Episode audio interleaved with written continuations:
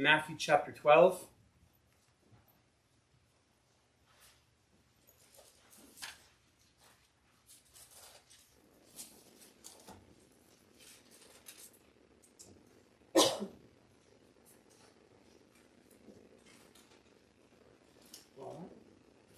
There's 50 verses that we could all read 10. Just kidding.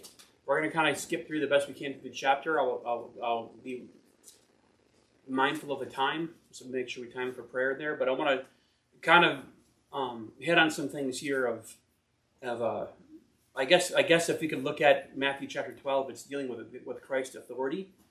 Um, that's a good that's a good subject theme for the entire chapter here. And we'll start with verses 1 through 8. And at that time, Jesus went on the Sabbath day through the corn, and his disciples were an hungered, and began to pluck the ears of corn and to eat. But when the Pharisees saw it, they said unto him, Behold, thy disciples do that which is, which is not lawful to do upon the Sabbath day. By the way, who is the one who is supposed to go around judging and upholding the law? Was it the Pharisees, the scribes, or was it really supposed to be the priests?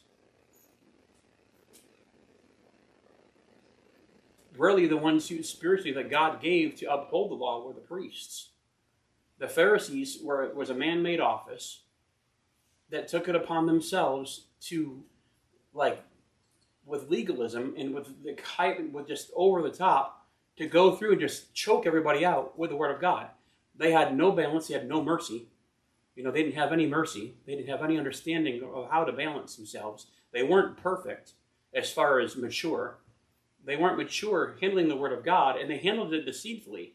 And Christ, every time you see it, Christ would would exas would would would, would exasperate their their their faults, their false doings. He told them what they were doing good. Hey, you tithe, good for you, but you omit the weightier measures.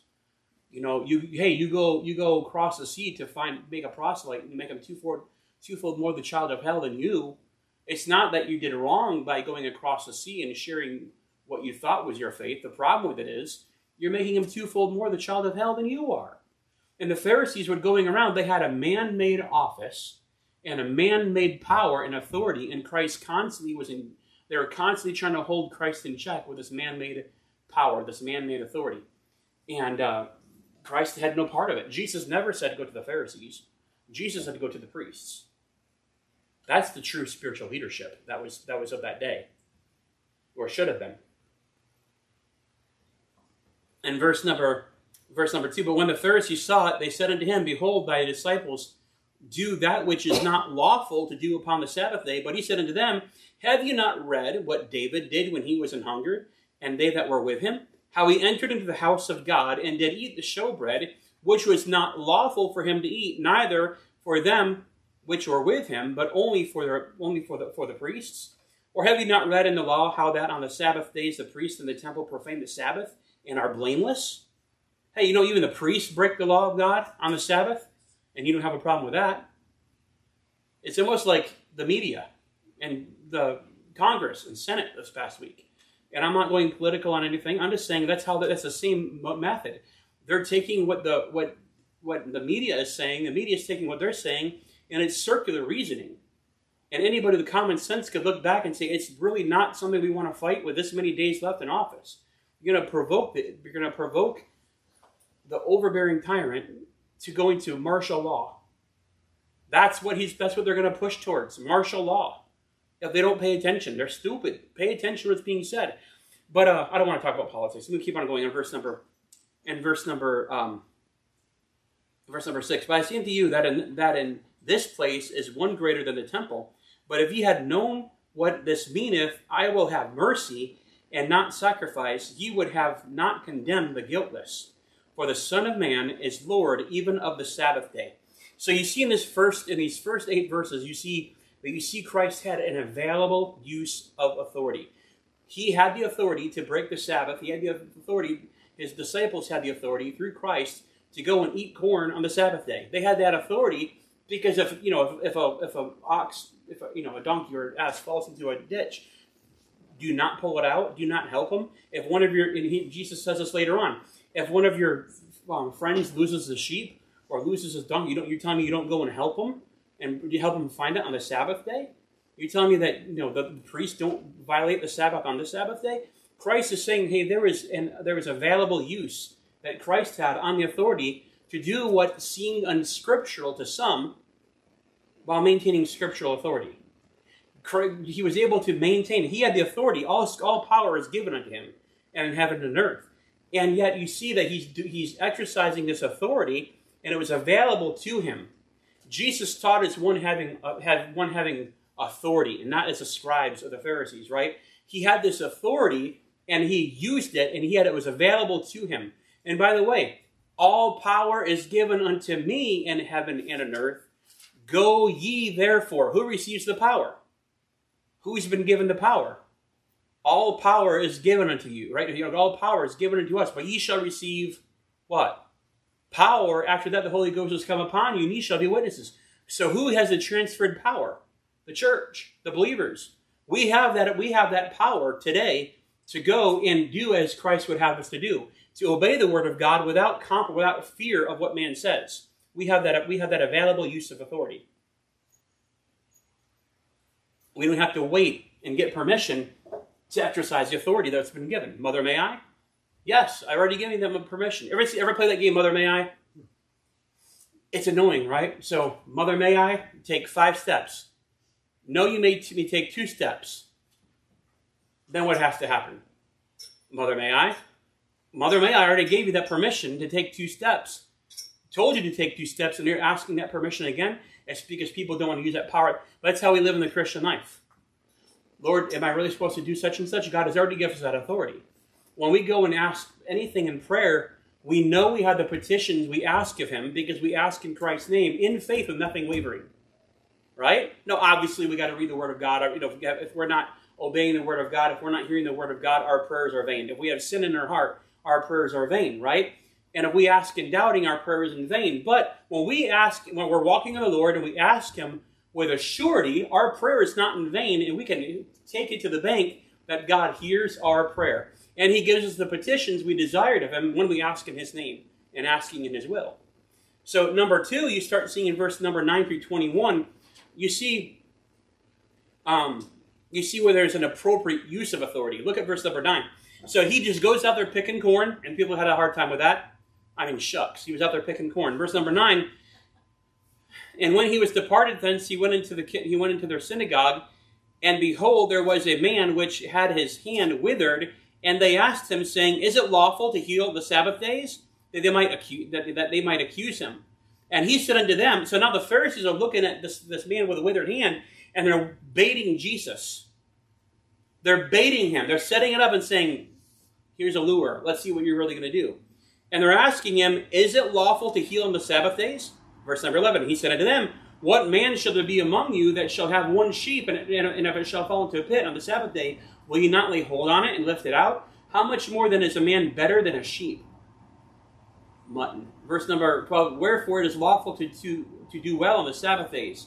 Then saith he to the man, Stretch forth thine hand and he stretched it forth, and it was restored whole like the other, like as the other. Then verse 14, then the Pharisees went out and held a council against him, there's Congress, how they might destroy him. They're going out and they're trying to find a way to impeach Christ. They're trying to find a way to impeach the High King of Heaven. And I'm not calling Trump Jesus. Don't don't even draw that parallel. But here they are. They're trying to go out there in their chambers. They're trying to take counsel of how they might destroy Christ.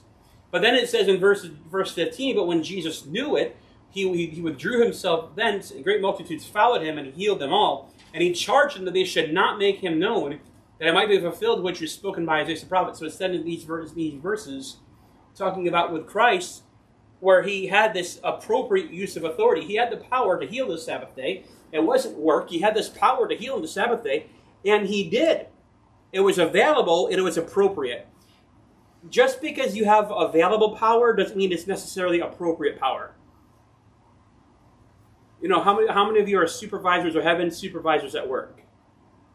You've got, you've got, you know, manager, assistant manager. You've got, you've got authority, but it's not always the appropriate use of authority. And trying to find that balance. How many of you ever had a babysitter that just used their, uh, their, their authority wrongfully? You know what I'm talking about? That older sister, that older brother that was watching you, wasn't like babysitting you, they were just in charge. And boy, they use that authority like crazy. You know, they're the ones that make you go out there and scrub the scrub the bathroom toilet, you know, bathroom toilet with your, with, your, with your own toothbrush, you know, things like that. Just because you have the use of authority doesn't mean you should use that authority. Having same, same, the same token towards that, as a pastor, there's authority that I have within the church. But there's also, just because I have the authority, doesn't mean it's appropriate to use that authority all the time. There's times to defer that authority. Who had all the authority?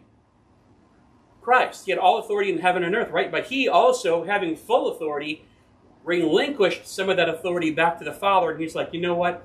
I'm going to have the Father handle this. I'm not handling this. Because Christ, in his humanity, in flesh and in, in physical form, understood it would be it would, it would leave it for the judge, it leave it for God, and not on this physical thing. There are some things that he deferred, that he put off until a later time. And if God defers his anger, why don't we defer ours? If God defers judgment, why don't we defer judgment? If God defers justice, why don't we defer justice? If God in you know you know brings in extra mercy, why don't we use extra mercy? See, just because you have the authority, just because you have the power, doesn't mean you're supposed to always use that power. Okay? It's like, you know, you know, you, you know, parents know this, and you'll learn this growing up, guys. When you have kids, you understand this. But you don't, just because you can spank the kid for doing wrong, doesn't mean you always have to spank the kid for doing wrong. Spanking the kid is not always the first instance. Sometimes you, spanking is the last resort, not always the first, the first choice. And you have that power to spank the kid you got that you got that authority to, to you know to lay hands on the kid, but it's not always the best choice. Sometimes you got to defer that anger. You got to defer that that uh, that power and let it kind of ride out and let let let things kind of play out and see what happens. I'll also say this: it's not always right to do that. Sometimes when you coddle someone, they just continue in the sin. Sometimes you got to come down hard and swift. But that's where balance and maturity comes in to understand the difference. Number three, verse, you find in verse number 24 through 45, you see that there was an accurate use of authority. Not only was there a available use or appropriate use, but there's even an accurate use. Because the scribes and the Pharisees, they accused Christ of having authority, but they, they attributed it to that of Satan. And they, they attributed it to that of Satan. Look what it says in verse number uh, 24. But when the Pharisees heard it, they said, This fellow doth not cast out devils, but by Beelzebub, the prince of the devils. This guy's casting out devils through Satan. That Satan is casting out demons. That Satan is casting out devils. And Jesus knew their thoughts and said to them, Every kingdom divided against itself is brought to desolation. Hey, America! Every kingdom divided against itself is brought to desolation. Right? And every city or house divided against itself shall not stand. If Satan can cast out Satan, he's divided against himself. How then, um, how shall then his kingdom stand? And if I by Beelzebub cast out devils, by whom do your children cast them out? Therefore they shall be your they shall be your judges. But if I cast out devils by the Spirit of God, then the kingdom of God is come unto you. Or else how can one enter into a strong man's house and spoil his goods, except you first bind the strong man, and then he will spoil his house. So he, he says in this passage going through, he's like, look at Satan cast, can't cast out Satan, but God's power was misidentified by spiritually blinded people as being Satan's power. And you find that going through all the time. It was not they, they had a, they they attributed what Christ was doing to that of Satan. It was not an accurate use of authority, or it wasn't accurate. They were not using accurate uses of authority because they were using faulty authority thinking it was for God. So they were literally blaspheming at every turn because they used something of Satan and they claimed it that of God, or they claimed that of power of being of God, and it was really the power of Satan. And they mixed they mixed them up all the time. And Christ points that out in verse number 31 that all manner of sin and blasphemy shall be forgiven unto men, but the blasphemy against the Holy Ghost shall not be forgiven shall not be forgiven unto men. So he's saying, hey, if you're if you're attributing that of God to being that of Satan, that's blasphemy. And if you attribute that of Satan to being that of God, that's blasphemy. It's misappropriation of authority. And that's that is is what he was that's what um, that's what he was talking about in this passage. When you think about the power that God has, only God alone has this power to cast out devils. The devil's not going to cast out devils. That makes sense, right? The devil's not going to cast out devils. So, only God has the power to forgive sins. Only, only the power of God can can can be given. Only God can give the power to forgive sins, and that's why we find that we have the power to forgive sins and to remit sins. It says in Matthew chapter 16, right? So the sins that you remit, they're remitted to them again. The sins that you forgive, they're forgiven in them again.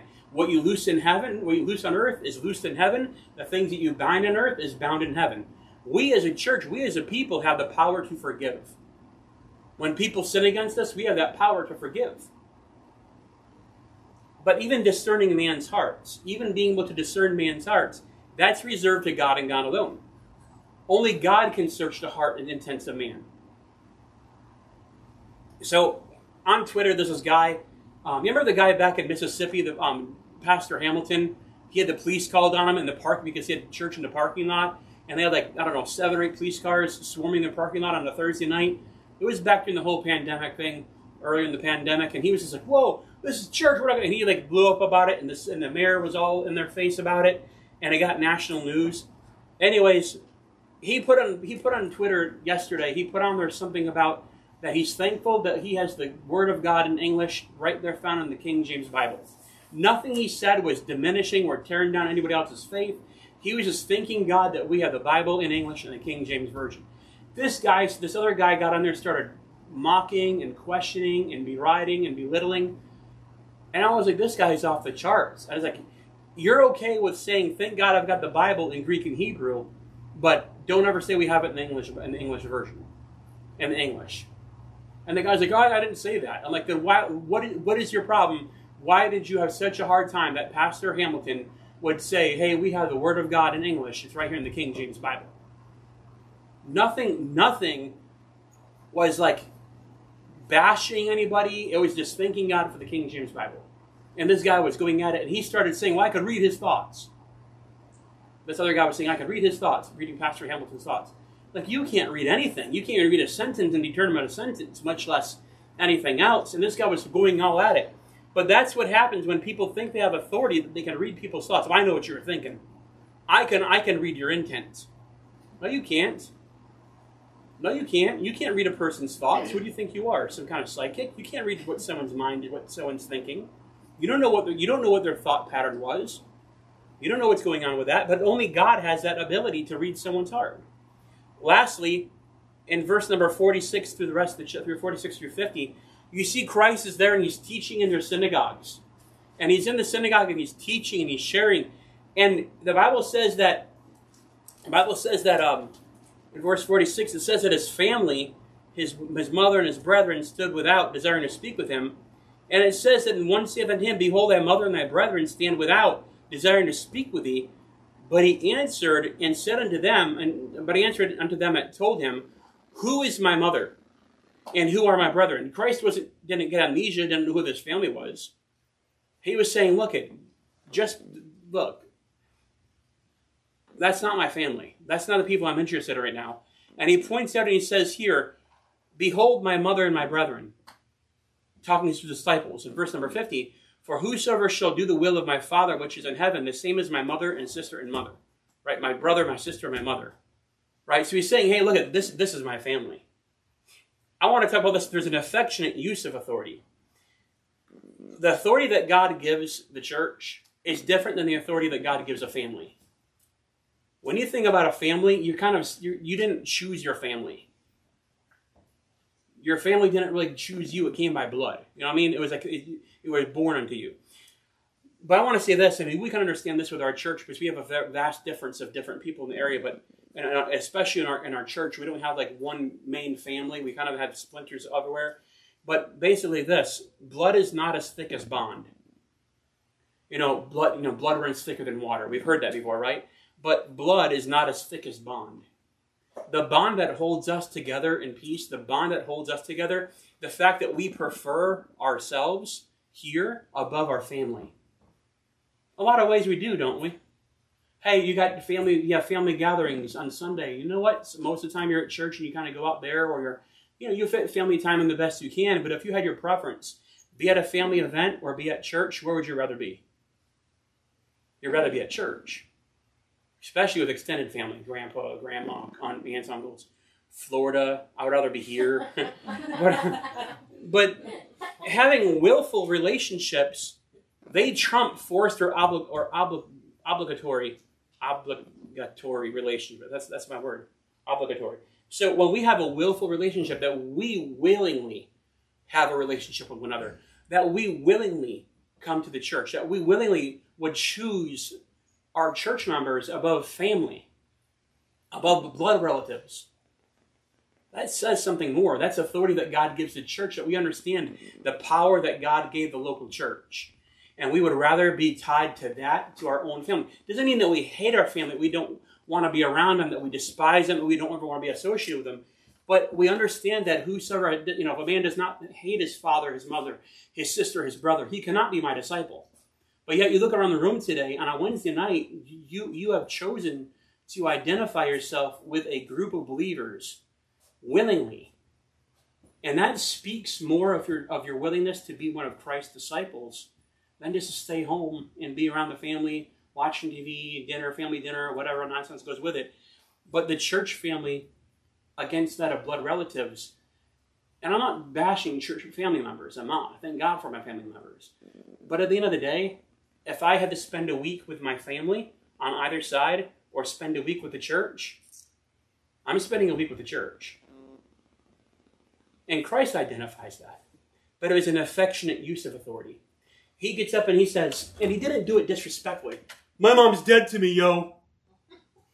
Mom, get out of here. It wasn't, his attitude towards it. His attitude was, Who is my mother? Who are my brethren? The ones that do the work of God, that do the work of my Father. They're my brethren. They're my family. That was an affectionate use of authority. That he, he could have, he, he honored his mother. He honored his mother, and even at his death on the cross, he cared about the life of his mother. He cared about the future of his mother. Woman, behold thy son. Son, behold thy mother. Looking at John. I believe he looked at John at that instant. Son, you know, father, mother, behold thy son. Son, behold thy mother. And he was like, look, son, you're going to take care of my mom from here on out. That's pretty powerful that he would entrust a, uh, he would entrust someone to take care of his mom. It wasn't just a nursing home, you know. It was like someone who actually took care of his mom. But you find that affectionate use of authority that he was willing to, even though he respected his mother and he loved his mother, he chose his disciples over his family because they were his family. They were his, they were his family through, through, through bond, not through physical blood. And isn't that what Christ, isn't what we had the promise of God towards that same thing? In John chapter 1, he came into his own, and his own received him not. But, was, but as many as received him, to them gave he power to become the sons of God, even to them that believe on his name which were born not of flesh, nor of blood, nor the will of man, but of the will of God. The willing bond that Christ had towards the church and the church has towards the, towards the people of God, that's a bond that cannot be separated. That is the mystery of Christ and the church. That bond, that affectionate authority that he had, and we can we can see it manifested in these passages. So four things we find Christ's authority being available, being appropriate, being accurate in his use, but also his affectionate. He didn't use authority with, with disdain, he used his authority distinguished. And there's a difference towards that. You can have all the authority and don't use it distinguishable. That's not. If, if a trumpet gives an uncertain sound, what, is, what shall the righteous do? So make sure we, when we use our authority, when we exercise authority, make sure we're doing it with dis, distinguished, and it's dis, you know make sure it's distinguished and not just out of derision, out of out of disdain. So that's all I've got for tonight. We'll take time in prayer and ask God